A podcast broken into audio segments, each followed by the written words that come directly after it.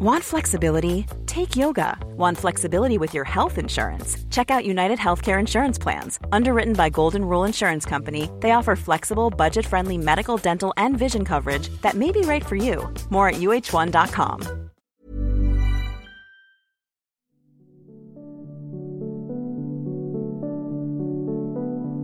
I dette afsnit kan du møde Claus Bondam.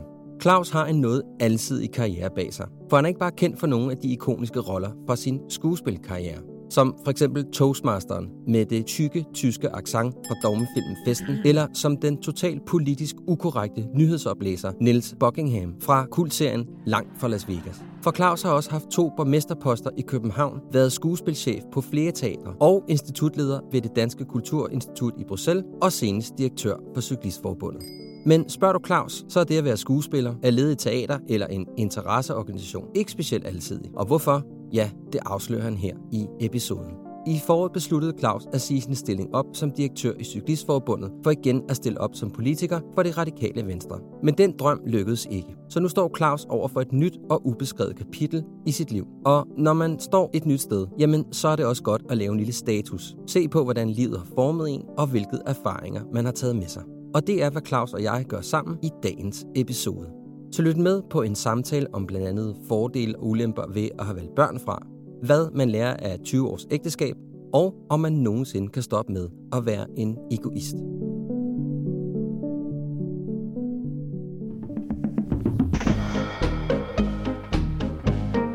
Hvad vil det egentlig sige at være en moderne mand? Og hvilke værdier skal man have styr på? Ikke bare for at have et godt forhold til sig selv, men også til sin partner. Disse spørgsmål og mange flere taler jeg om med mænd, som jeg finder inspirerende, og spørger ind til, hvad deres livserfaringer har lært dem. Alt sammen for at blive klogere på mig selv og min identitet som mand. Mit navn er Mikkel. Velkommen til Handkøn.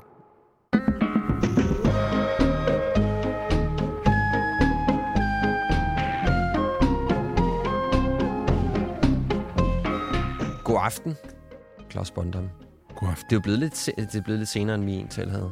Ja. Jeg vil godt tage det på mig. Officielt, jeg lavede en fejl. Vi skulle have mødtes tidligere. Ja, jeg stod her kl. 10 i formiddag. Ja, ej, nu får jeg det endnu dårligere. end Det skal du ikke. Nej, nej, nej. Og jeg tilbød dig en kvejebajer, men der Det blev gjorde, sagt der pænt nej. nej. Ja, ja. Så Nå. men det er helt fint. Og måske er det i virkeligheden et meget bedre tidspunkt. Det er sådan, ja, den fordi det er jo mørkt nu, ikke? Og det er hyggeligt. Vi er i skumringstimen nu, ikke? Det må er man godt. sige. Ja. En lidt kold december. Ja. ja. Men jeg har jo inviteret dig i studiet, fordi at jeg har de her fire værdier, som jeg undersøger med mine gæster, og som jeg har undersøgt igennem, ja, hvad bliver det nu, jeg startede i 2019, så det er blevet til et par gange efterhånden. Men det, det er fire værdier, som jeg mener, en mand skal besidde. Ja. Men jeg tænker bare i virkeligheden, at, at vi skulle starte med at tale Ansvar. om ansvar. Ja. Bare sådan, og virkelig bare smide den meget, meget højt op i luften. Ja, du, ja nu kigger du hele vejen op i Ja. luftet. Hvad er ansvar for dig? Det er, et, det er et meget stort spørgsmål. Øh, og, det er også, øh, og det er også et meget svært spørgsmål. Hmm. Øh, jeg har været øh, sammen med min mand Jakob i snart 20 år. Og det er jo klart, at igennem et 20-årigt ægteskab har man jo været, øh, og til og med et ægteskab, som er så selvoptaget, at det er barnløst. Ja. Øh, der har vi været igennem så mange forskellige ture og skænderier og diskussioner og øh, nye møder og øh, tonsvis af ting, der bliver gentaget. Altså forstået på den måde, at der, der er jo ting, som bliver ved med at bevæge sig omkring den samme kerne eller den samme, Ja, samme tanke- tematik. Samme tematik, ikke? Ja.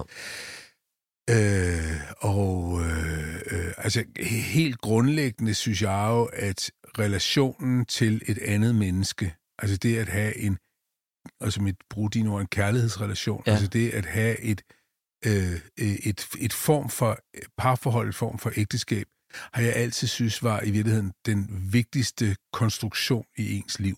Forstået på den måde, at hvis du er sammen med et andet menneske, og øh, ikke bare går ud af døren, når du begynder at kede dig lidt, eller øh, at der er en periode, hvor man ikke går i seng med hinanden eller noget, men at du rent faktisk knytter dig til et andet menneske i livet, så har du indgået i den første helt, helt grundlæggende, banale, sociale kontrakt, sociale konstruktion. Mm. Og det er i virkeligheden den, der giver dig redskaberne til at indgå i en hel masse andre sociale øh, konstruktioner og sociale relationer, Ja. fordi du lærer helt grundlæggende i et parforhold og et ægteskab, der lærer du helt grundlæggende, at du kan ikke altid få det, som du gerne vil have det. 100%. Der er jo noget, og det siger jeg måske som gammel politiker også, der er, synes jeg, også noget meget smukt i kompromiset, Ja.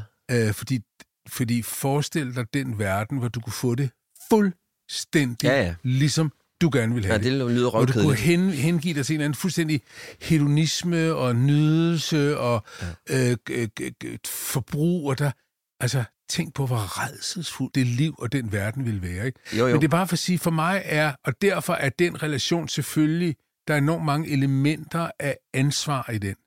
Men det er jo også sjovt, hvis jeg bare lige må hoppe ned i det et øjeblik, fordi jeg synes, du har en meget vigtig pointe. Det er jo virkelig også det med at, at kunne tage ansvar for sig selv, er jo netop også at forstå, at i den der modstand, og i, i, i kritikken, og i alle de ting, man ikke kan få, det er jo der, hvor det interessante ligger i relationen. Altså, jeg, kan, altså nu, jeg er 59 år gammel, Mm. og det vil sige, at jeg, jeg, har, jeg har dog trods alt mødt nogle ting og en hel lille ting og snakket med mange mennesker og haft, har mange erfaringer. En af de erfaringer, jeg har gjort mig, og ikke et ondt ord om singler og så videre, jeg har, jeg har kæmpestor, altså jeg kan sagtens se fidusen i det liv. Mm. Altså, man vælger det bevidst, tænker du? Ja. Ja. Men jeg bliver bare også nødt til at sige, at der, hvis der er én ting, som jeg kan se i mennesker, som har været i længere parforholdsrelationer, der kan jeg bare mærke, at der er en opmærksomhed på, at der er flere end dig. Ja. Og så kan jeg, og nu kan jeg sige noget, som så øh, også udskammer mig selv, for jeg kan også se noget i folk, der har børn, hvad jeg ikke har. Men jeg kan se, at der er, når du kigger ind i øjnene på folk, som har børn, så kigger du ind i nogle mennesker, som øh, tager ansvar for noget, som er større end dem selv. Ja. Jeg har været chef i en del år, og selvfølgelig også haft en del barsler på de arbejdspladser, jeg har været. Og jeg synes altid, det har været interessant med de der førstegangsfødende, især kvinder, der så kommer tilbage fra barsel. De har været inde undervejs i barslen og vist den her lille baby frem, og man har stået Ja. der hele kontoret og dækket, og ej, hvor fint, og man har samlet ind til en gave. Men så kommer de tilbage der på arbejdspladsen. Der kan du se, at deres blik er ændret. Det er gået fra det der lidt sorgløse Ja. Til, at du lige pludselig kan se sådan en, en dyb, dyb, dyb ansvar indeni. Ja. At der er simpelthen noget, der er vigtigere end dem selv. Og det synes jeg, fordi det kan jeg godt synes nogle gange, er et problem i mit 59-årige liv, det er, at Den hedonisme, du har levet. Ja, ja, altså det, der, det, det er tit, jeg er den vigtigste i mit eget Ja, liv, ja. ikke? Altså, Ja. øh, eller Jakob er den vigtigste i mit, i mit liv. Jeg kan godt nogle gange se på, især på mine både mandlige og kvindelige kammerater, som jo i dag har voksne børn. Og lige så vel som jeg kan huske, da jeg var yngre, synes jeg, at deres børn var lidt irriterende. I dag synes jeg jo, altså jeg elsker jo deres børn, og jeg elsker at snakke med dem. Mm. I en sådan grad, så jeg tror, at de nogle gange tænker, kæft, hvor er han irriterende, ham Claus mors kammerat. Altså, ej, hvor han spørger, og nej, Ja. der, jeg elsker det der. Men så kan jeg se også, fordi nu er jeg jo nået den alder, hvor de begynder at få børnebørn. Ja. Altså, de allerførste af mine venner er blevet bedsteforældre nu, ikke? Altså, jeg synes simpelthen, det er så... Øh, det er meget purt og fint, Ja. og, og, og, og det kan jeg godt... Jeg kan godt nogle gange tænke, at åh, der er mit og vores liv en lille smule ensomt. Ja. Fordi vi har ikke de der... Jeg snakkede med en gammel kammerat, i går, er godt nok 10-12 år ældre end mig, ikke? men altså, jeg tror, de har fire børn, og så har de øh, syv børnebørn, ikke? og du ved, snakker om sådan nogle øh, kæmpe søndagsmiddage og Ja. alt muligt. Så tænker jeg, "Nå, okay, ja, det, det var så ikke os. Nej, Den nej, nej. fik ikke. Men altså, jeg, jeg har jo selv en, en datter, ikke? Og altså, jeg vil også sige, bare lige for at lægge lidt flere sten på den, at jeg har ikke rigtig forstået, hvad det vil sige at elske noget før det. Nej, Jeg elskede, ja, betingelsesløst. Altså, jeg elskede min, min ekskone, ja, Ja, og jeg har elsket ja. mine, øh, elsker det mine venner, og jeg, Ja. elsker, jeg har elsket kærester, og så videre. Men den der, hvor du virkelig bare er villig til at tage ned og sætte sådan en løvsav og skære Ja, ja. din arm af for dit Ja, barn, det, ja. det, det er sådan en ret vild Ja, oplevelse. ja, ja. Men jeg synes, det var lidt spændende, du sagde før med, med ansvaret, at du, sådan, du ser det der med at kunne komme ind i en relation, at forstå forskelligheden, at forstå, at man ikke altid kan få det, man gerne vil have. Mhm. Det er virkelig en stor, øh, vigtig eller forståelse af, hvad ansvar er. Jamen, for mig er det i hvert fald en motor i forhold til det der med, at du bliver nødt til at lytte efter, hvad andre mennesker siger. Mm. Du bliver også nødt til at tage hensyn til andre mennesker. Du bliver nødt til at være opmærksom. Du bliver nødt til at anerkende, at andre mennesker er forskellige. Derfor skal man selvfølgelig altid tage ansvar for sin relation. Har du altid været god til det, hvis du Nej. sådan kigger tilbage? Nej, nej, nej, bestemt ikke. Nej, nej, nej, nej, nej, nej. Det er jeg stadig ikke. Okay. Altså ikke nødvendigvis. Altså jeg kommer der med mellemrum til at gøre ting, som er for egen vindings skyld, eller fordi jeg vil det, ja. hvor jeg nogle gange måske glemmer at tænke videt ind i det. Ikke? Men det gode ved en ansvarsfuld relation er jo så også, at det også bliver sagt højt. Mm. Hvis du kigger på dit ansvar fra, lad os bare sige, før du møder Jakob, mm. og så til nu, og så ligesom skal sige, jamen, hvis du sådan kigger hen over det landskab. Der er i hvert fald noget, som har forandret sig. Mm. Og nu kan jeg jo så tale lidt patroniserende til dig, fordi du, ikke, du, er fyldt, du ikke er fyldt 50 endnu. Ikke? Jamen, du giver den bare gas. Men det, der jo sker, det er, at langt op i 40'erne, så tror man jo på en eller anden måde, at livet bare fortsætter. Ja. Altså, at det bare bliver ved og ved og ved, og der kommer masser af nye muligheder, masser af nye ting. Det er en evig rulletrap. Ja. ja. Og så finder du ud af, øh, når du er 50, at der er, det ikke er en evig rulletrap. Der er sådan nogle stykker, hvor du skal gå og kravle, så er der lige en lille Hvornår Hvornår opdager man det? Altså, hvad er det, der, hvad er det, der sker? Tror, altså, det er jo en kombination af mange ting. Altså, det er jo en kombination af, at der er nogle ting, der kører i ring i dit ægteskab. Altså, der er, der er nogle grundlæggende konflikter, og nu laver jeg et godsetegn, ja. eller hvad hedder sådan noget godseøjne, for det er jo ikke nødvendigvis en konflikt-konflikt, men det er bare et tema, som begge parter slår sig på på en eller anden måde, men som man, som man ikke slår sig så meget, som man vælger at ophøre samlivet, men man rent faktisk siger, okay, det lever vi med mm. på den ene eller på den anden måde. Ikke? Altså, det finder vi ud af, at det er så en del af os, så ryger proppen lige af en gang imellem. Ikke? Ja. Du oplever, at din, dit intellekt og din faglige kunde driver dig til et vis punkt. Ja. Du kan ikke blive, hvad du vil. Altså, det kan ikke lade sig gøre. Nej, du kan ikke nødvendigvis blive astronaut. Nej, du kan Nej. ikke. Altså, men det er ikke engang det. Men der, du må også i din egen arbejdssituation, for mig at se, har det altid været noget af det vigtigste, det er at være til, altså, at nå, nå til terms med, hvor man er arbejdsmæssigt. Mm. Fordi noget af det, der begynder at ske på den anden side af de 50, det er, at der sniger sig sådan en bitterhed ind hos nogen. Ikke? Altså, jeg ville også være en bedre chef end chefen, eller jeg ville være øh, bedre, hvis jeg sad med den type opgave, mm. i stedet for den type opgave. Det, det jeg hørte dig sige, er det sådan at forstå ens begrænsning? Ja, Ja. Det kan du godt sige. Ja. Jeg synes jo, jeg kan bare ikke sige begrænsninger, det er nok ikke det ord, jeg vil bruge. Det er mere at blive content med. Øh, okay, altså, ja. Øh, er tilfreds med det, man kan. Ja. Ja. Altså, jeg kan huske, jeg, det er også mere positivt. Jamen, jeg, jeg, har, jeg har kendt uh, Margrethe Vestager, den danske EU-kommissær, i mange, mange år siden uh, vi begge to var, nu jeg er ældre end hende, mm. men uh, i særdeleshed hun var helt ung. Jeg tror, jeg lærte hende kendte, hun var 5-26. Ikke? Der har jeg jo måtte været, måtte, det lyder negativt, fordi jeg er ekstremt positiv, og jeg holder simpelthen så meget af hende, og så meget respekt for hende. Men det, jeg synes er interessant, det er jo, at jeg kunne på et tidspunkt, kan jeg, altså jeg har jo selv været borgmester i København, og også været højt politisk placeret, men jeg kunne huske, jeg så der på Margrethe og tænkte, hold da op, du har simpelthen, du har nogle kompetencer, som jeg aldrig nogensinde får. Og det er jo mm. en kombination af enorm politisk snille, kynisme, som er en del af politik også. Absolut. Lydhørhed. Øh, spidse albuer. Spidse albuer, demokratisk sindelag osv. Ja men, men bare for at sige, jeg kan huske, jeg kan huske, den der, jeg kan huske faktisk, da jeg fik den der tanke, jeg tænkte, hold op, ja, hun kan virkelig noget, som meget, meget, meget, meget få mennesker og hvordan, Og hvordan havde du det med det at finde ud af det? Jamen, jeg har, det, jeg har altid, jeg har altid været en sokker for talent. Altså, jeg, jeg elsker folk, der er gode til det, de laver. Ja. Og det er sådan set det er også fuldstændig, en altså jeg er på toppen over folk, der er gode til deres arbejde. Ja, og så er det fuldstændig ligegyldigt, ja. om de er EU-kommissærer, eller om de er tjenere på en restaurant, eller om de er buschauffører, eller, men jeg elsker folk, der er gode til det Men det er også det der med, at man sådan, altså, og det er sjovt, for det taler jeg tit med både venner og veninder og alle mulige om at sige, hvis du møder en, der er en, en dygtig kok, eller mm. en dygtig øh, violinbygger, eller en dygtig brolægger, eller en dygtig maler, det der med, at du kan mærke, at de brænder ja. så meget for ja. det, og det kommer vi også lidt til at tale ja. om, det der med formål lidt, ja. lidt, lidt senere, ikke? Ja. Men at det der med, at folk gør sig umage, og man kan mærke, at der er kærlighed i ja. det, og de går fandme på arbejde hver dag, og ja. synes, det er en... Altså ikke altså nødvendigvis hver dag, men de fleste af dage går de på arbejde, ja. og synes, det er ret fedt, det jeg laver. Så der er noget om at kompromis, og forstå forskelligheden i hinanden, og forstå skævheden af fed, og, og du sagde, at jeg har ikke altid været super god til nødvendigvis sådan at tage ansvar. Jeg har måske virkelig også været meget e-, egoistisk nogle gange, og så videre. Men hvordan har dit ansvar det så i dag? Øh, det har det i virkeligheden nok ikke særlig godt forstået på den måde, at jeg jo stadigvæk gør Altså, det er jo ikke nogen hemmelighed. Jeg stoppede med det arbejde, jeg havde i maj måned, var direktør cyklistforbundet, mm. op til Folketinget, blev ikke valgt. Øh, er sådan set torden arbejdsløs. Det er lige nu i dette sekund, ikke? Altså, det er ikke nogen særlig ansvarsfuld handling at foretage sig. Øh, Hvorfor ikke det? Øh, fordi der er noget med en indtægt, og mm. sådan, øh, altså, at, at man har et fælles ansvar derhjemme for det.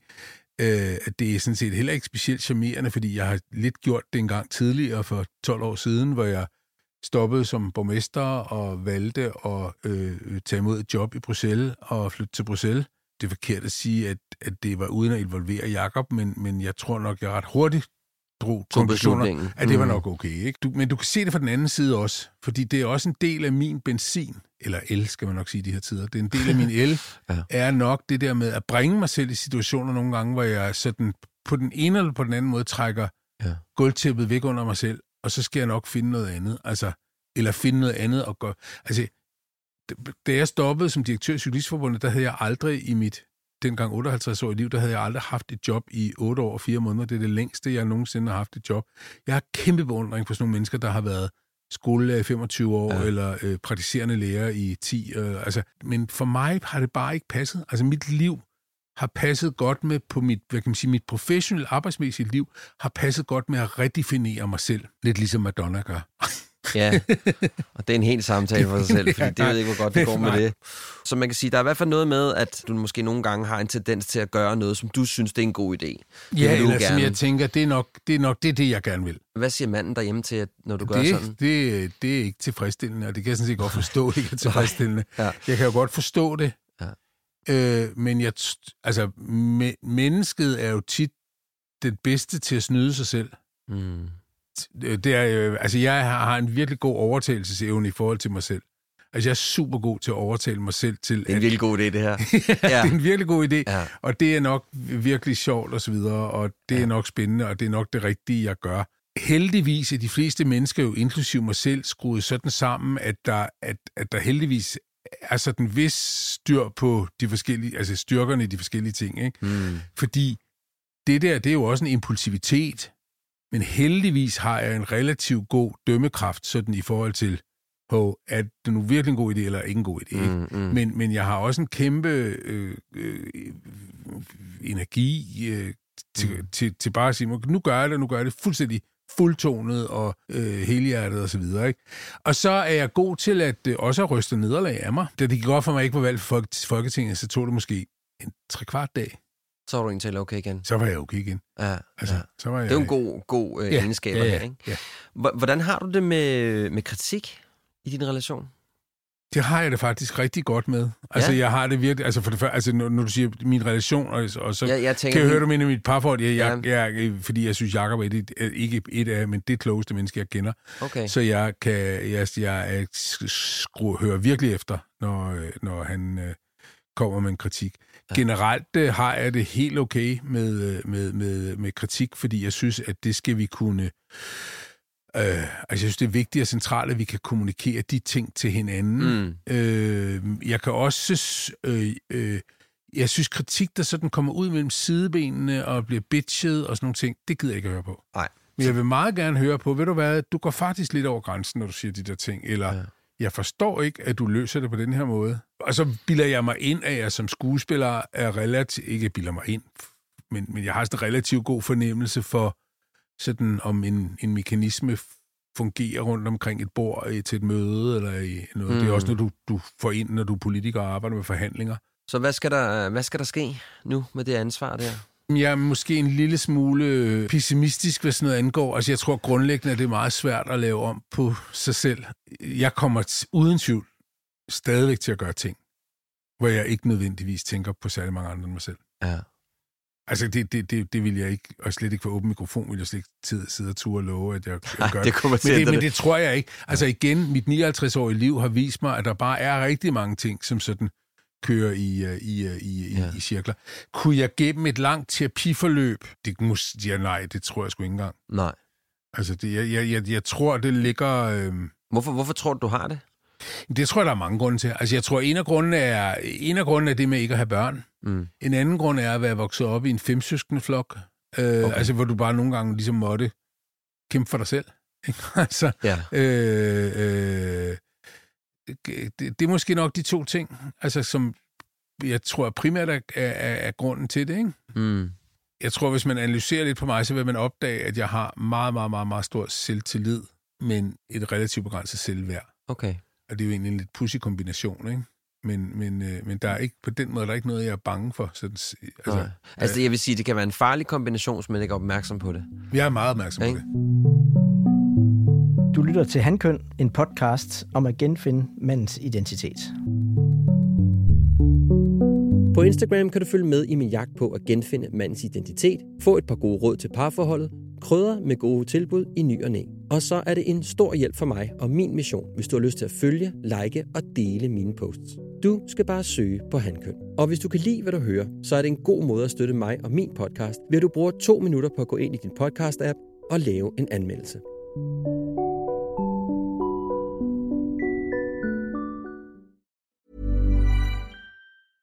A lot can happen in the next three years. Like a chatbot may be your new best friend. But what won't change? Needing health insurance. United Healthcare Tri Term Medical Plans are available for these changing times. Underwritten by Golden Rule Insurance Company, they offer budget friendly, flexible coverage for people who are in between jobs or missed open enrollment. The plans last nearly three years in some states, with access to a nationwide network of doctors and hospitals. So, for whatever tomorrow brings, United Healthcare Tri Term Medical Plans may be for you. Learn more at uh1.com. Millions of people have lost weight with personalized plans from Noom, like Evan, who can't stand salads and still lost 50 pounds. Salads, generally, for most people, are the easy button, right? For me, that wasn't an option. I never really was a salad guy. That's just not who I am. But Noom worked for me. Get your personalized plan today at Noom.com. Real Noom user compensated to provide their story. In four weeks, the typical Noom user can expect to lose one to two pounds per week. Individual results may vary.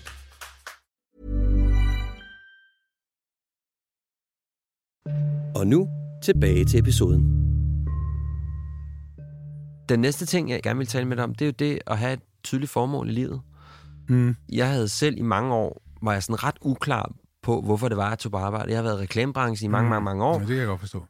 ja, og var i virkeligheden sådan, nå ja, men det var da egentlig fint nok, men, men det var måske ikke noget, hvor jeg sådan følte en egentlig sådan, at bidrog med noget sådan, uden at jeg kunne sætte ord på det. Det var først efter min skilsmisse, at jeg faktisk fandt ud af, at det var faktisk det her, jeg skulle lave.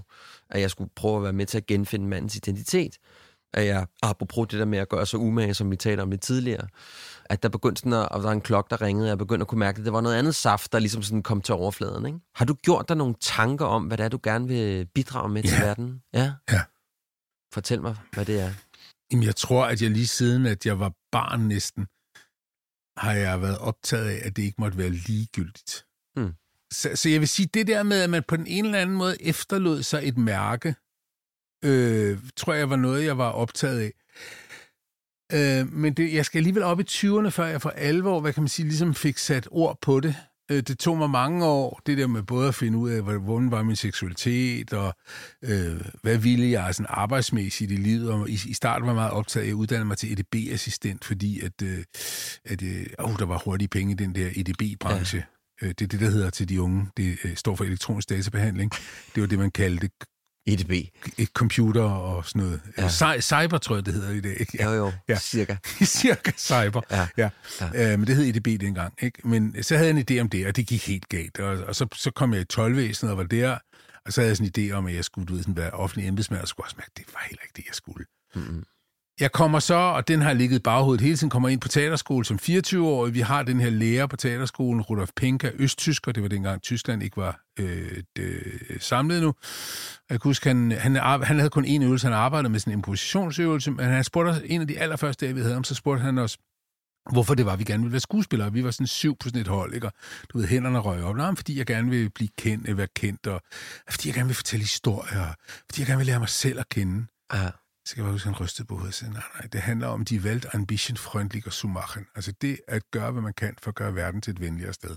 Ah. Jeg kan bare jeg kan huske den dag, står fuldstændig klart for mig, og den der sætning står helt klart. Og den er blevet sådan en underlig mantra for mig. Jeg forstod, at det var fuldstændig afgørende for mig at arbejde med noget, som kunne gøre, at dagen i morgen blev bedre end dagen mm. i dag. Hvad var det, der gjorde, at det lige præcis var den sætning? Jeg tror bare, det gav en klangbund. Altså, det ramte bare, altså, det ramte et eller andet i mig, det der med, at at selvfølgelig skal det, man laver, gøre en forskel. Mm. Det skal det i hvert fald for mig. Og vi snakkede før om det der med at være god til sit arbejde, have en god faglighed. Mm. Det er jo lidt det samme, det der med rent faktisk at gøre noget, som gør en forskel. Men det gik i hvert fald op for mig. Det, var meget, det blev for mig meget logisk så at være skuespiller. Det blev logisk at være teaterchef. Det var øh, helt vildt logisk at være politiker med den sætning i, øh, i, i, i, i bagagen, og det blev helt vildt logisk også at være direktør i en NGO som Cyklistforbundet. Altså det der med at forsøge at gøre verden til et bedre sted. Ja, det, det er ligesom været- været overskriften for alt, Ja. hvad du har lavet. Ja. ja. Ja. Og, hvordan, og hvad så, når man så er skuespiller? Hvordan gør man så verden til et bedre sted? Det gør man ved forhåbentlig at lave noget, som får folk til at tænke sig om, Mm. eller til at lave en eftertanke, eller få folk til at grine helt vildt, og have et overskud, eller blive glade, eller noget. Ja. Og så tænker jeg, øhm, velvidende, at det er jo ikke alt, du laver, som du godt ved ikke nødvendigvis. Altså, Ja. Jeg selv har det sådan, og det, og det, det er apropos det der med at blive på den anden side af de 50. Jeg er rigtig stolt af nogle af de ting, jeg har lavet. Jeg er enormt stolt af, at jeg var med i festen.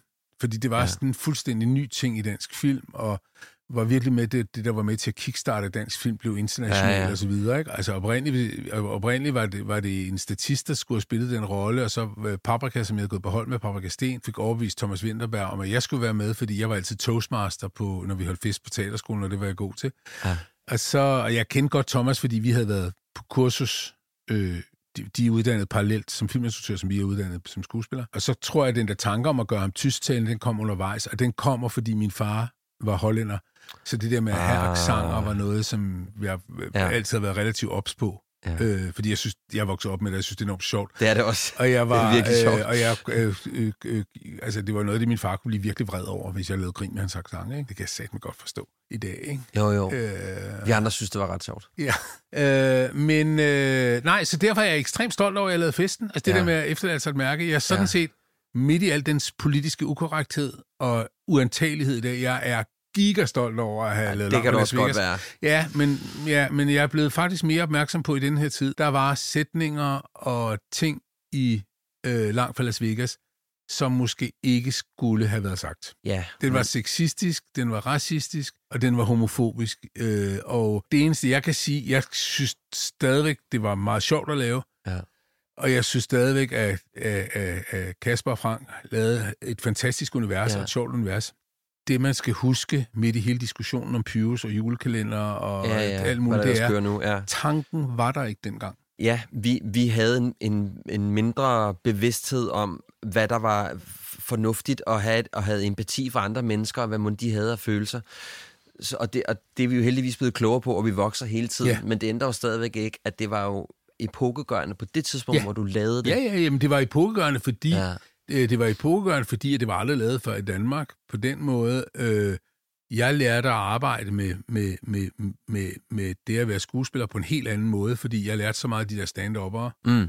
øh, som, som jeg aldrig havde gjort før. Så, så på den måde var det fint og godt. Men det har bare slået mig, for der er nogen, der der her for ganske nylig har gjort mig opmærksom på nogle steder, hvor endordet bliver sagt. Og, Ja, og det, der, det vil man aldrig gøre i dag. Nej, det og jeg, og det, jeg må bare sige, det er rigtigt, det er, det, det var, øhm, altså, mænd i min generation skulle under MeToo lære virkelig, virkelig meget. Ja. Og forstå, at der var, nu, jeg kan sige, som homo var man jo lidt på siden af det, men hold kæft, hvor kan jeg se på mine kammerater, var en kæmpe stejl læringskurve. Fordi der var nogle, der skete ting, der blev gjort ting, der blev sagt ting, mm. som var, var forkerte. Og det samme i forhold til, hvordan vi har snakket om folk med en anden etnisk baggrund, eller øh, anden seksualitet osv. Og gudske tak og lov for, at vi kunne blive klogere. Og jeg synes, det er vigtigt at sige, og jeg kan godt forstå, at du også har brug for at sige det, fordi der Det er blev første sagt... gang, jeg siger det. Ja, ja, men det, og det synes jeg godt, du siger. Der er skrevet en fantastisk bog af Sille Nørgaard, mm. Som hedder Han, Hun, Hin, tror jeg, den hedder. Mm. kan jeg ikke huske, om jeg siger det rigtigt, så undskyld Sille, hvis jeg siger det forkert. Men det er ligesom, hvor, hvor man ligesom ser, hvor meget stereotypiske ting, der i vir- virkeligheden ligger i vores samfund, den kultur, vi er. Det ligger jo også fuldstændig implicit i mange af de måder, som jeg er opdraget på. Jeg er et barn af 70'erne. Jeg har alle, altså N-ord og sexisme og nærmest, hvor vi kunne grine lidt af en voldtægt. Det tager lang tid at ja. af. Altså, der er jo ikke nogen, der... Jeg er helt sikker på, hvis man sagde, sat, satte sig ned med hver, en, hver enkelt person bagefter og sagde, hey, det der, du sagde der, det var fandme ikke særlig fedt, Nej. det du sagde der. Ej, det kan jeg egentlig godt se. Men der er, der sker noget, der er stadig nogle kulturer, der er stadig nogle måder, vi er til på, som ændrer sig hele tiden. Ja. Men lad os lige hoppe lidt tilbage. Så der er en tematik i dit liv, og som du også siger, du har jo lavet nogle sindssygt spændende ting. Altså, du har jo lavet mange, du har jo haft mange hatte på. Altså, du har været borgmester, du har været skuespiller, du har, du har virkelig været om dig. Jamen, jeg synes, altså, det er et spørgsmål om at øh, udnytte de kompetencer, man nu har på bedst mulig måde. Mm. Hvad er det, der driver dig til Jamen, at det, gøre det, de jamen, ting? jeg tror, det, det er en kombination af mange ting. Den ene ting er, at når du bliver uddannet skuespiller, så bliver du uddannet, så bliver du jo uddannet til et freelance-liv. Ja. Altså, det er meget få skuespillere, som er fastansatte for tid og evighed et sted. Mm. Så jeg er helt grundlæggende opdraget til, altså der var jeg efter 12-væsenet og EDB-uddannelsen, men jeg er grundlæggende opdraget til, da jeg starter mit, hvad kan man sige, det jeg sådan betragter som mit rigtige arbejdsliv, Ja. der er jeg opdraget til, at man er aldrig bedre end den sidste forestilling, man har været med i, eller den sidste film, man har lavet. Ikke? Altså, du skal hele tiden være om dig for at se, hey, hvor er der nogle muligheder henne nu? Ja. Det er kombineret med en ret høj arbejdsdisciplin, og den kommer faktisk også af at være skuespiller. Og det har været en af de ting, som har været svært for mig at forstå ude i det virkelige liv. Der skal sindssygt meget til som skuespiller, før du melder dig syg for dit arbejde. Ja. Og jeg siger ikke, det er godt, det her. Men, men, men, men det er en kombination af, at der står nogle kollegaer, som virkelig gerne vil spille. Hvis du er med i en succes, og der bare er en fuldstændig udsolgt sal, eller der står et helt filmhold, og det kan kun komme i kassen den dag, for det var den dag, alles kalender kunne passe. Ja. Så du ved bare, at hvis du siger, ringer og siger, "Åh, jeg er lidt småsyg i dag, og ja, den går ikke. det er noget af det, jeg har haft svært ved som leder ude i det virkelige liv. Og jeg kunne selvfølgelig ikke drømme om som chef, hvad kan man sige, at påtale eller sige noget om det eller noget, men, men jeg har bare en meget, meget, meget stærk arbejdsdisciplin. Mm. Og det er sådan set øh, lige meget, om dagen er 8 timer lang, eller om den er 16 timer lang. Du arbejder, når du arbejder. Hvad er der sker? Hvorfor er det, du går fra at være skuespiller, og så beslutter sig for, jamen nu skal jeg da ind i politik? Det tror jeg... Jeg ved det ikke. Altså, jeg tror, det var... Jeg var, jeg var Altså, der er jo et stykke. Nej, Synes det ikke synes det? jeg ikke. Der, ja, for mig er det med et meget kort stykke. Nå. Øh, forstået, altså det der med at gøre verden til et bedre sted og forandre verden og Bevares, så videre. Ikke? men altså, der var ja, andre jeg tror discipliner. for mig var det noget med, at jeg var jo relativt hurtig, samtidig med at jeg var skuespiller, blev jeg teaterchef. Og det vil sige, relativt hurtigt kom jeg ind i, hvad kan man sige, øh, i et maskinrum Mm.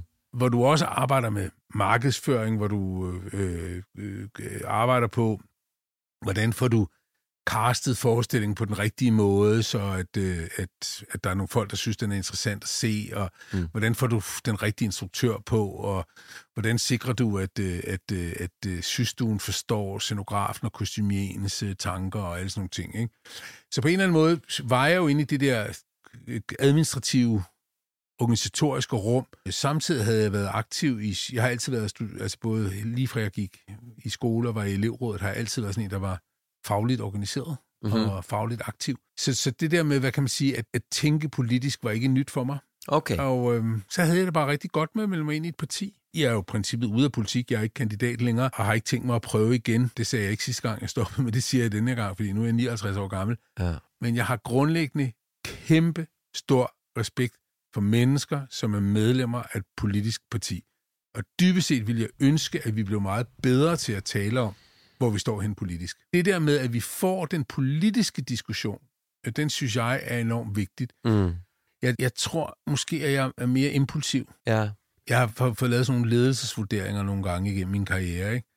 Der er en, en af dem, der står sådan noget med, at jeg er god til at spille med den bold, jeg nu får, får foran mig. Ikke? Jo. Altså, øh, jeg er super god til at identificere mig rigtig meget med det, jeg beskæftiger mig med. Og så er det heldigvis noget med værdier. Jeg er ikke så utryg over det der med, om hov, skal der ske noget helt, helt, helt andet nu? Mm-mm.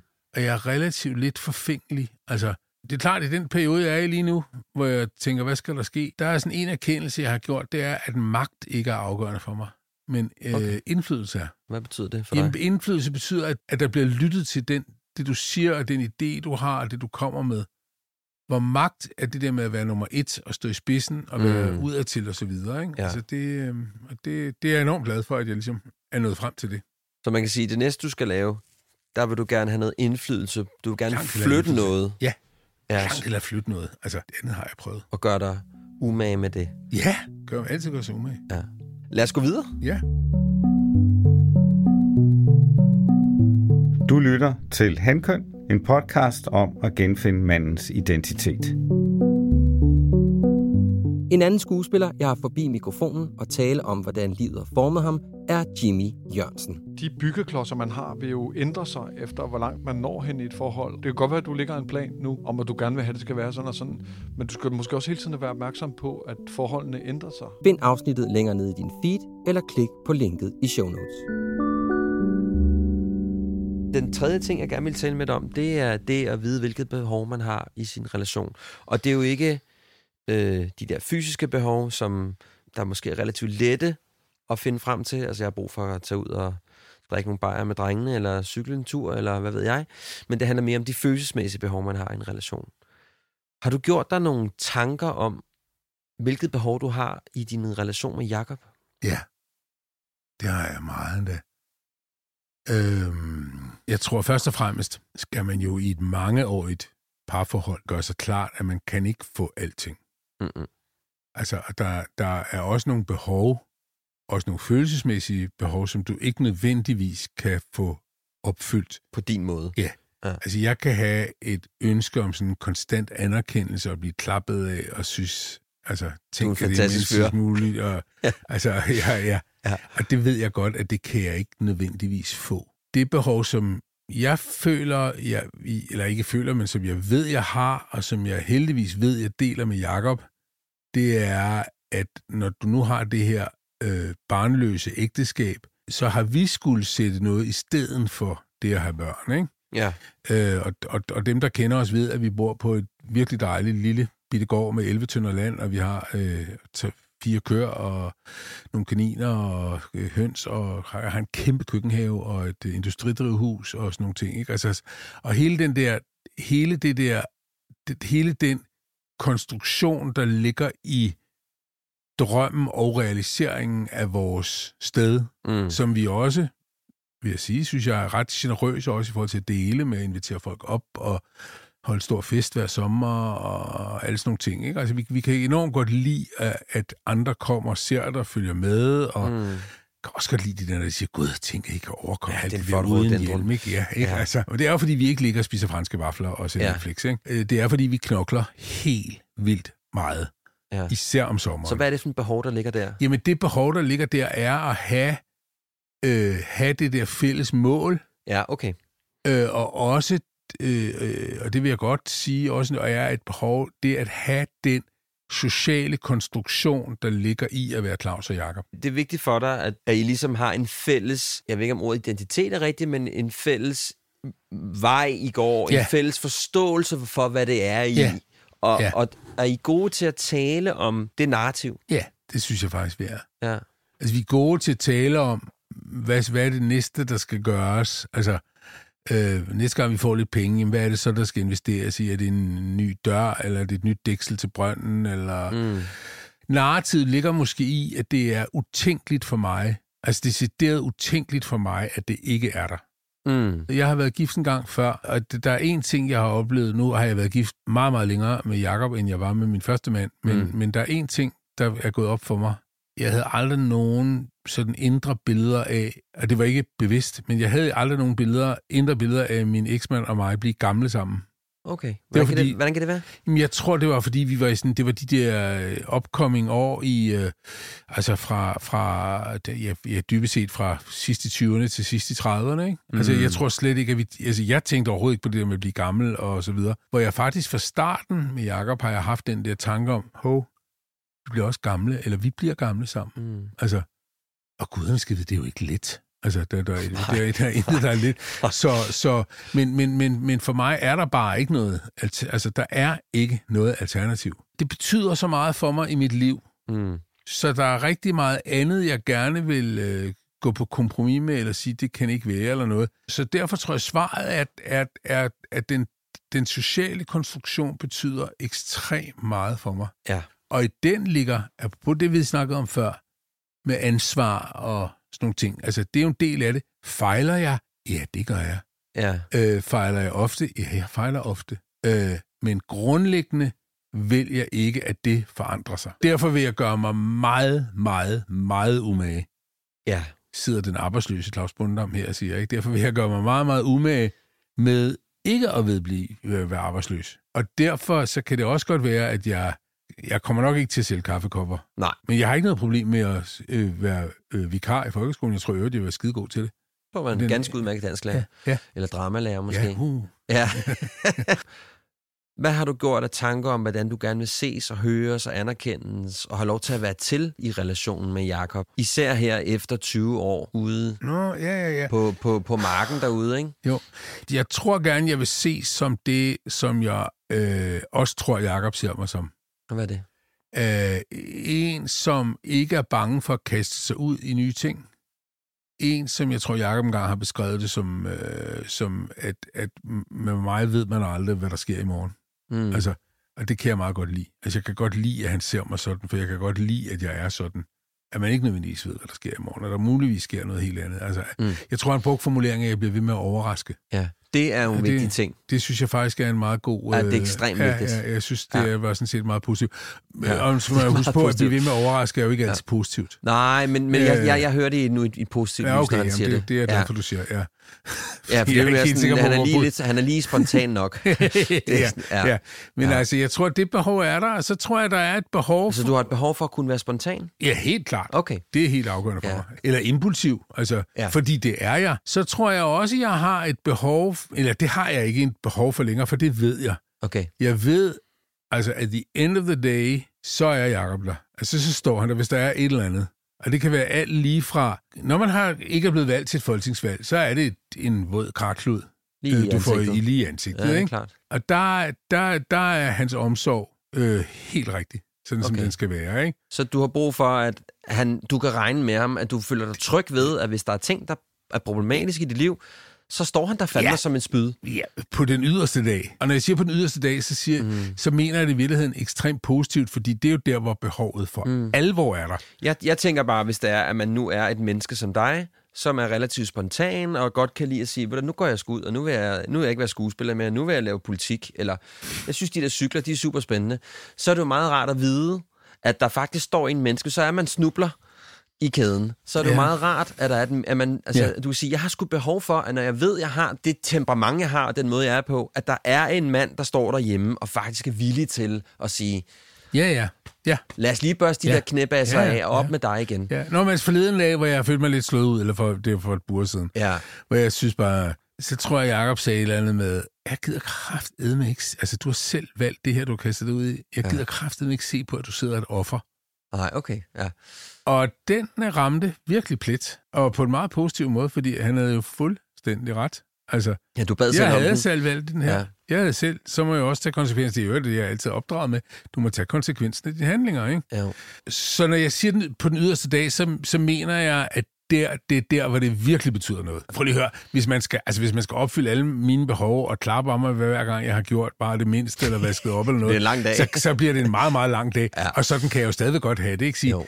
Er det, er det, hvis jeg har været hjemme en dag, ikke? Og sige, "Prøv lige, jeg har taget opvasken i dag. ja. Det synes jeg godt lige, du kan Det synes jeg faktisk godt lige, du kunne lægge mærke til. ja. Ja. Ja. Og hvad er det der med at være uperfekt? Hvordan har du med det? Det har jeg strålende med. Eller Jeg tror aldrig, jeg er perfekt. Og jeg er fuldstændig enig med dig. Altså, vi er jo som mennesker ekstremt uperfekte, og det er jo det, der gør dig, dig interessant, og det er det, der gør mig interessant, og det er det, der gør vores potentielle partner interessant. Men det er jo ikke altid, at du er i en relation, hvor der er plads til, at du kan være, at du kan være uperfekt. Jeg, jeg kan egentlig ikke tage det som en præmis, at man i en relation skal være perfekt. Mm. Altså, jeg, jeg, jeg, jeg synes faktisk, det perfekte er, jeg synes, det er en lille smule kedsommeligt. Fuldstændig uinteressant. Ja, fuldstændig uinteressant. Ja, ikke? Der er sådan en... Øh, der er sådan en smuk historie inde på Københavns Rådhus, øh, som jo blev tegnet af Martin Nyrup, og der blev, øh, hvis man har været derinde, der ligger sådan enormt mange sådan nogle mosaikker i gulvet, og sådan noget. De lavede sådan nogle italienske stukkatører, som blev hentet op der i 1903 og så videre. I dag ved man, at der er 29 steder, hvor der er fejl i mønstrene. Ja. Og der er muligvis flere steder, men hvis du spørger betjentene, så vil sige 29 steder eller 23 steder, ved vi, at der er fejl. Det kan være, at der mangler et bånd rundt om en krans, der hænger et sted, eller der er et mønster, der bliver brudt på et gulv osv. Ikke? Og grunden til det, det er jo, som de gode katolikker, de der mosaiklæggere var, Ja. så sagde de, det er kun Gud, der kan gøre det perfekt. Ah, ja. Mennesket kan aldrig gøre noget perfekt. Nej. Nej, nej. Og det er jo den der katolske med at slå Ja, sig selv ja. oven i hovedet. Ja, Men jeg ja. kan godt lide tanken, altså jeg kan godt lide tanken om, at selvfølgelig, altså jeg kan slet ikke, øh, jeg kan ikke forestille mig, hvordan det er at fremstå. Nej. Men jeg tror, det, det jeg også tror, jeg måske også sådan lidt er ude i, det er også det der med, at der er plads til, at man laver nogle store fejl. Ikke? Altså at man, når du ved, at du, du siger noget dumt, eller du kommer hjem med noget, du ikke skulle have gjort, at der er rummelighed i ens relation, fordi jeg har personligt oplevet mit liv, der var ikke altid plads til, at man kunne gøre, altså man, hvis man sagde noget, eller man gjorde noget, og det ved jeg, der er selvfølgelig mange årsager til, at det var sådan, men at det så kunne, man sådan, så kunne det blive bragt op, du ved, sådan to måneder senere. Ja, men du sagde jo også dengang sådan der, ikke? Oh, det er det mest tavlige. Ja, det er lidt Ja, tavligt, ja. og det i dag, det er jo meget opmærksom på, altså, fordi jeg har, jeg har selv brug for, ekstremt brug for, at kunne være uperfekt. Fordi det er jo, hvem vi er, ikke? For mig er der ikke noget, hvor jeg bevidst siger, når nu er jeg uperfekt. Jeg kan sagtens gøre noget, som gør Jakob virkelig vred, virkelig sur, virkelig skuffet. Ja. Øh, og omvendt.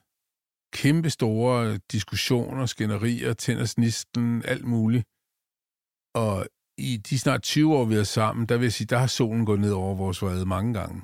Okay, ja. Altså, det er nok den største kliché. Det er den der, med, aldrig lad solen gå ned over din vrede. Ja. Det er jo sgu meget sundt nogle gange, at lade den også gå ned. Ja. Og også sige, ved du hvad, jeg sover. Jeg sover lige på den, du. Ja, jeg sover lige på den. Eller, Ja. nu vi har to huse, så vi kan også sige, du hvad, jeg går, Jeg går over jeg anden. fordi Ja. det der, det gider jeg simpelthen ikke at høre på. Ikke? Nej. Det, jeg synes, hver gang, at de der episoder har været der, så synes jeg, der er sådan en eller anden katarsis-ting i det, fordi der er også noget rensende i det. Der er også noget... Jeg ved Mm, godt, ja. jeg reagerede voldsomt. Så fik jeg det sagt, og jeg håber, at du også hørte, hvad det var, jeg sagde. Ja. Altså på den måde er jeg faktisk lidt frygtløs. Jeg er ikke bange for øh, skænderiet. Bliver jeg ked af det? Jeg er helt vildt.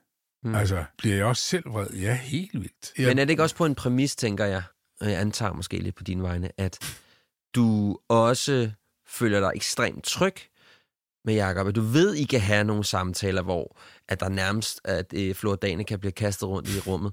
Altså, jeg er gift med en nordjyde. Ja. Det, det der med at sætte sig ned og snakke, og nu er du jo heteroseksuel. Jeg tror, at for mig er det tit sådan en meget heteroseksuel ting, det der med, at man sætter sig ned og snakker. Okay. Jamen, det kan da godt være. Jeg tror ikke, jeg kender ikke så mange homoer, som sådan på den måde sætter sig ned og snakker. Hvad gør man så? Men så råber og skriger man af hinanden.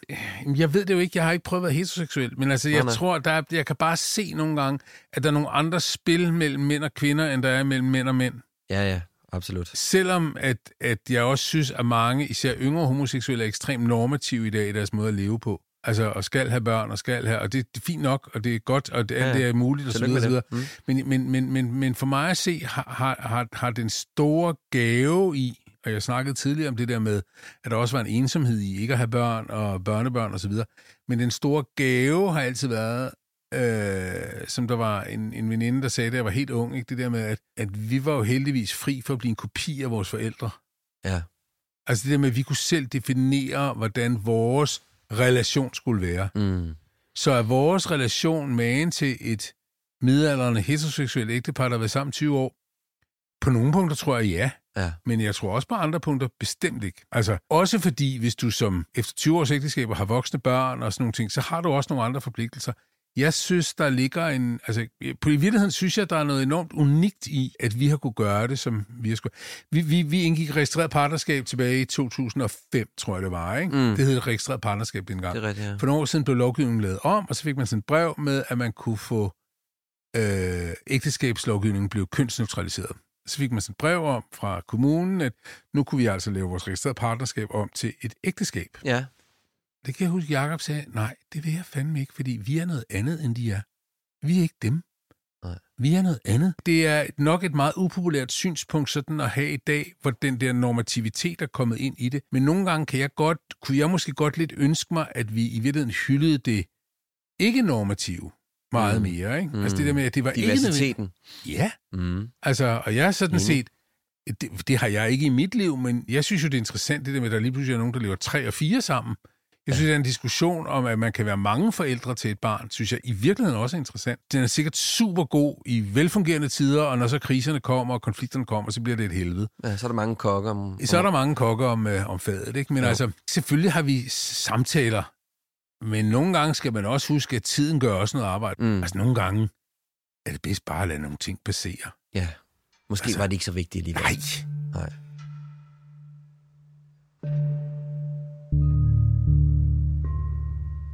For mig har har sårbarheden været en meget svær størrelse, fordi jeg er ikke opdraget med det at udtrykke mig selv øh, sårbart. Nej, men det, der, der tror jeg simpelthen, vi snakker generation, og så hiver jeg lige dig med op i den gamle Det generation. må du gerne. Som, Jeg vil øh, gerne være med. 47 år, ikke? Jeg er det med ikke på 47? galejen. Jeg, Ja. jeg vil gerne bare være 46. Seks- Okay, men det er fint nok. Ja, Okay. okay. nej, men jeg synes noget af det virkelig påskyndelsesværdige i den unge generation, og så kan vi snakke om unges mistrivsel og alle mulige ting, men jeg synes faktisk, at det den unge generation i dag skal have en kæmpe tak for, det er, at nu taler vi højt Ja. om, at man kan være have en depression, man kan være angst, Ked af det. man kan være virkelig ked af det. Mm. Den generation skal have den allerstørste thumbs up for at have gjort det. Ja.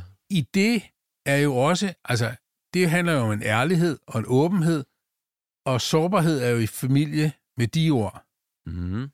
Øh, jeg snakkede med en, øh, jeg snakkede med en, en headhunter forleden dag, som meget rigtigt sagde, at jamen, altså, den her, altså, min generation, de der corporate fyre med slips og ingen følelser osv., de findes stort set ikke længere. Altså unge ledere i dag, og også top erhvervsledere, er ekstremt følsomme, sårbare, åbne, Ja. kommunikerende, empatiske. Det lyder godt, det du kommer med der, må jeg Ja, nok sige. Ja. Fordi den anden mandetype er så outdated. Ja, Den går simpelthen ikke længere. Nej. Og det har jo i øvrigt været noget, og nu vender jeg lige tilbage til homoting igen, fordi det har jo faktisk været noget af det skønne ved at være homo i de generationer, jeg har levet i. Mm. Fra at have gået fra, at det var skjult, det var en hemmelighed.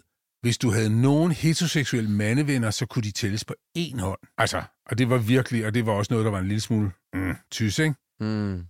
og hvad du måtte lægge øre til af dårlige vidtigheder og lade passere osv. osv. til en fuldstændig omvendt verden i dag. Altså, Ja. jeg har jo, altså, jeg vil nok tro, jeg har flere heteroseksuelle ja. mandevenner, end jeg har homoseksuelle mandevenner. Ja. Og jeg øh, er jeg helt for det der, altså, jeg kan enormt godt lide den der, altså, samværet mellem mænd, som kan handle om, at jeg er dårlig til at se fodbold, men det, Ja. ja. det er der også heteroseksuelle mænd, der, ja. Jeg er heller ikke særlig god Nej, til nej, fodbold. det er, men det er der nu. Men altså, jeg er god, jeg er super god til at snakke om, øh, om job og karriere og sådan nogle ting, og jeg kan også mm. godt lide at snakke om jagt, selvom jeg ikke går på jagt selv. Mm. Øh, elsker at snakke om vintersport. I dag er der ikke noget som helst, der er ikke nogen, der vil have en tanke. Og jeg kan også snakke om følelser Ja, med heteroseksuelle mænd. Jeg kan snakke om sex med heteroseksuelle mænd. Ikke? ja, altså, ja. Ja. det ja, det er heldigvis ændret sig, kan man sige. Nej, det er simpelthen så Ja, rart. der er virkelig sket noget inden Ja. for de sidste sådan, jeg ved ikke, hvad vi skal sige, 10, 10, ja, 15 år, 10-15 år, vil jeg ja. også sige. Ikke? Og det er fandme rart. Ja, det er rart at se. Ja, Og hvordan har din sårbarhed det, hvis du kigger lidt på den? den er nok lidt... Øh, jeg er nok lidt sådan lidt happy-go-lucky-agtig. Hvad betyder det? Det betyder, at jeg... Øh, altså, at hvis der er noget, der slår mig meget ud af kurs eller noget, så ryster det relativt hurtigt af mig. Okay. Altså, Så, men jeg mærker Me, ting. mere end hvad godt er, tænker du, eller hvad? Ja, jeg kunne... Lidt større selvreflektion kunne nok være meget klædeligt. Jo, okay. Det er sige. selvindsigt. Ja, Ja. altså lidt, lidt større sådan... Ja. Ja. Øh, lidt, lidt større... Øh, det burde du nok have gjort på en anden måde. Ja. Vil nok ikke være dumt for mit vedkommende. Og hvad med... øh, Men altså, sårbarhed, jamen, altså, jeg er meget et følelsesmenneske, så der, Ja. der, er, ikke- altså, der skal ingenting til, før jeg begynder at tude. Der skal Nej. Ingenting til, før jeg begynder at grine, eller der skal, eh, det er jeg blevet bedre til. Men i gamle dage skulle der ingenting til, før mit temperament var tændt. Nej. Altså, så var Hvorfor sådan, det ændrer sig, tror du? Fordi jeg har fundet ud, det er ledelsesmæssigt, så har jeg fundet ud af, at det er meget dårligt. Det er en dårlig Det strategi, er en ikke? virkelig dårlig strategi som Ja. leder. Ja. Så jeg er blevet god til at bide i... Bider i underlæben. Ja, Ja, ja. Tælle til Altså, 10. Ja. Ja. Og så finde den anden i chefgruppen, man kan sige, nu er jeg kraftet med så træt af hende der. Eller nu må hun, Ja, altså, nu må Bettina tage sig sammen. ja, nu må Bettina tage sig sammen. Ja. Hvad med derhjemme? Hvordan har din sårbarhed det der? Her 20 år inde i det. Om det har det vel okay. Altså, ja, der- ja, det, ja, ja, ja. det synes jeg i allerhøjeste grad, der mm. er. Fordi 20 års samliv skaber jo også en enorm rummelighed i forhold til, altså, jamen du er som du er, du gør det, du skal gøre, og jeg gør det, jeg skal gøre, og så videre. Og det ikke? kunne også ende i, at du er også bare pisseirriterende, ikke? Nej, ikke efter så mange år. okay. Nå, men der har, du, der har du fundet ud af at leve med det, ikke? Jo. Okay. Øh, der, der, der er der situationer, hvor jeg, hvor jeg vil ønske, at jeg måske kunne sige, at Hov, det her bliver jeg faktisk lidt mere ked af, end du måske altså, er klar over. er klar over. Ja. Ikke? Øh, Er du, bliver du lidt stille der så, eller hvad? Ja, Ja. Ja. Men altså igen, når du har det barnløse liv, har du også en kæmpe stor frihed. Altså i forhold til at sige, jeg, jeg havde for eksempel, jeg, jeg ville gerne arbejde i udlandet, så jeg flyttede tre år til Bruxelles, Ja. øh, midt i mit ægteskab. Og det, er jo- det er jo ikke alle ægteskaber, der har den rummelighed, som man åbner op for dem. Det er også en mulighed. Altså, ja. det, det, så det tager har ikke vi de fungeret, tre- hvis vi havde børn i hvert fald. Men... Nej, under ingen omstændigheder. Nej. vel? Altså, Så hvis det er, at du går og har det lidt skidt derhjemme, eller så er noget, der går der på, fortæller du så Jakob det? ja, det Ja. vil jeg gøre. Det vil jeg gøre. Ja. Øh, og øh, ellers ville han se det. Det bliver tydeligt. Ja, Og hvordan har du det, når andre mennesker er sårbare over for dig? det har jeg det fint med. Ja. Det har jeg intet problem med. Altså, jeg har intet problem med. Det har jeg aldrig haft. Altså, jeg har aldrig haft svært ved at snakke om de der øh, samtaler om død, sygdom, Mm. f- øh, forladthed. Ja. Jeg har aldrig, jeg har ikke haft noget problem med folk. Altså, hvis du begyndte at fortælle noget, og begyndte at sidde og græde, så ville jeg, det, det Det kan du sagtens kunne rumme. intet, intet problem. Ja, altså, som nej, i, ja, altså, absolut intet. Og hvordan har du det med folk, som ikke kan vise deres sårbarhed? Det har jeg det faktisk svært med. Ja. Fordi jeg har det enormt svært med folk, hvor de sidder og taler, og så tænker jeg, kan du slet ikke selv høre, hvor helt off det her lyder? Eller Ja. kan du høre, hvor umusikalsk det her er? Jeg accepterer, fordi jeg er ikke specielt er vanvittig, jeg opfatter ikke mig selv som specielt intelligent. Så ved jeg, så har jeg nogle andre intelligenser, ikke? Men, men så den der intellektuelle intelligens har jeg ikke nødvendigvis. Nogle gange så kan jeg tænke, så kan jeg høre folk sidde og snakke, og jeg tænker sådan, kan du slet ikke høre, hvor skævt det her lyder? Eller Ja. hvor off det lyder? Eller hvor urealistisk det lyder, eller et eller andet, ikke? Hvordan reagerer du så på det? muligvis en lille smule ekskluderende. hvad, hvad betyder Det, det? vil sige, at så, så, så, så tænker jeg, altså hvis nu til, til et selskab eller sådan noget. Ja. så tænker jeg, Hvis jeg nu sad og sagde jeg noget, du kunne mærke, der lå noget andet under det. Jamen, det var fuldstændig off, det du sad og sagde, ikke? Ja. Altså, Så så du tror jeg mere, jeg vil bare Ja. lade det passere i tavshed. Altså, Ja. ja. nu, du håber, at han hører det selv, Mikkel, eller han forstår, at nu skal han lige, Ja, nu skal han tage sig sammen. nu skal han lige tage sig sammen, ikke? Ja, ja, Jeg tror, det er sådan, jeg tænker. ja. Men så det lyder faktisk på mig som om, at, at der er måske nogle tidspunkter, hvor du måske lige skulle dykke lidt mere ned i det, der sker, eller den, det, det, du kan mærke eller andet. Det skubber du måske lidt, nogle gange lidt for hurtigt til side, men det lyder faktisk som om, at du har en, en god, fornuftig, sund relation til din egen sårbarhed. Det, det synes jeg faktisk, jeg har. Ja. Det synes jeg absolut, jeg har. Det synes jeg. Min far øh, holdt en tale for mig, da jeg fyldte 18 år. Og øh, der havde jeg faktisk ikke fortalt ham, at jeg var homo. Det Nå. tror jeg faktisk, jeg gjorde som 19 år eller sådan noget. Jeg havde fortalt det til min mor og min søskende. Jeg havde sådan et middagsselskab, og min far skulle så holde en tale, og så talte han om, at jeg var... Øh, han, jeg tror, han startede med sådan noget homo erectus, altså det opretstående mennesker. Og jeg var bare så, jeg, huske, jeg var så angst, for han kom til politiet med homoseksuel. Ja. Han endte med at sige, at jeg var homo ludens, altså det lejende menneske. Mm. Det må jeg skulle sige, det synes jeg var meget godt set af min far. Fordi Ja. det er jeg nok meget. Jeg har en meget kraftig fantasi. Det er godt at have. Det er dejligt. Ja. Så, det, så jeg tænker, at du og Jakob er gode til at lege sammen. Nej, Er I ikke det? nej. Det Nå. Tror jeg, han vil... Øh, øh, jeg, jeg, jeg, Altså, vi jeg er meget spændt på, hvad jeg skal sige, at jeg har lavet den her podcast. Ja, han ved godt, at jeg laver podcast i dag, men jeg skal Mm, mm, mm. meget spændt, om jeg skal sige til ham, at han skal lytte til den. Det tror jeg faktisk ikke, jeg skal. Jeg synes ikke, du har sagt noget inkriminerende Nej, nej, nej, men altså, jeg vil i hvert fald sige, at jeg, altså, Jakob vil tage meget kraftig afstand fra et begreb om, at to voksne mennesker, to voksne mænd over 50 leger. Ja. Altså, det er, det er dybt seriøst, det vi laver, og det, det er liv, vi skaber sammen, og så videre. Så Ja. nej, vi leger ikke. Altså, Ja. vi nyder ting, god mad, øh, sådan nogle ting. Men ikke? det er sjovt, altså, det er jo lige lidt off-topic. Det er en ting for mig, der er ekstremt vigtigt, når jeg er i en relation med en, med en kvinde, det er, at vi kan lege sammen. Altså det der med, at du ved... Altså jeg har jo venner, hvor vi tager til Sverige. Altså det er jo legestue. Ja, det er men, jo, det er jo, øh, men det er jo fordi, det, I- du er den generation af de der Peter Pan-mænd, ikke? Jo, ja, det er sgu nok Ja, ja, på den måde er jeg jo sådan lidt old school mand, ikke? Ja, altså, okay, det er ja. jo blevet en old school Ja. Nej, jeg synes faktisk heller ikke, man leger som... Øh, som øh, altså, Nej. jeg synes ikke, vi leger. Og jeg synes heller ikke, vi skal lege. Okay. Altså, jeg, der, kan være, og der kan være momenter af meget stor afslappelse. Pauseleg. Nej, pause, men altså, jeg, men jeg køber slet, slet, slet ikke sådan om at lege. Men det vil jeg faktisk fedt. ikke engang bryde mig om, at jeg vil lege. Jeg, jeg tror ikke, jeg har lyst til at lege. Nå, nej, Jeg har faktisk ikke lyst til at lege. Nej, men det synes jeg også er fair ja. Nok. Ej, hvor er du voksen og moden. Ja, Ja. jeg er også 59 år Ja, det er du. Hvad hedder det? Og jeg tænker, med de ord, så slutter vi af. Ja. Det var enormt hyggeligt at møde dig. Jamen tak, Og tale med dig. og i lige måde. Ja. Og, og god weekend. Tak, jeg glæder mig til at læse din bog. Jamen, øh, jeg er glad for, at, at du har lyst til det.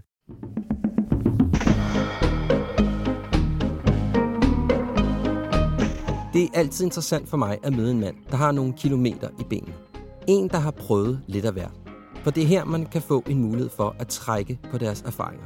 Jeg tror, en af de ting, jeg tager med fra Claus' og min samtale, er hans meget behagelige tilgang til sine egne uperfektheder. At han i bund og grund har accepteret, at han er, som han er, at der er steder, hvor han kan op sig og blive bedre, og så er der nok bare andre, hvor det kommer til at være lidt for meget op ad bakke at prøve at ændre sig. Om 14 dage kommer der et nyt afsnit af Handkøn. Men denne gang så er det det andet hundkøn, der kommer bag mikrofonen. Og hvem det er, ja, det må du vente lidt med at få at vide. Men jeg kan garantere dig, at hun er fra øverste hylde. Indtil vi lyttes ved, så pas på dig selv og dine uperfektheder. På rigtig godt genhør.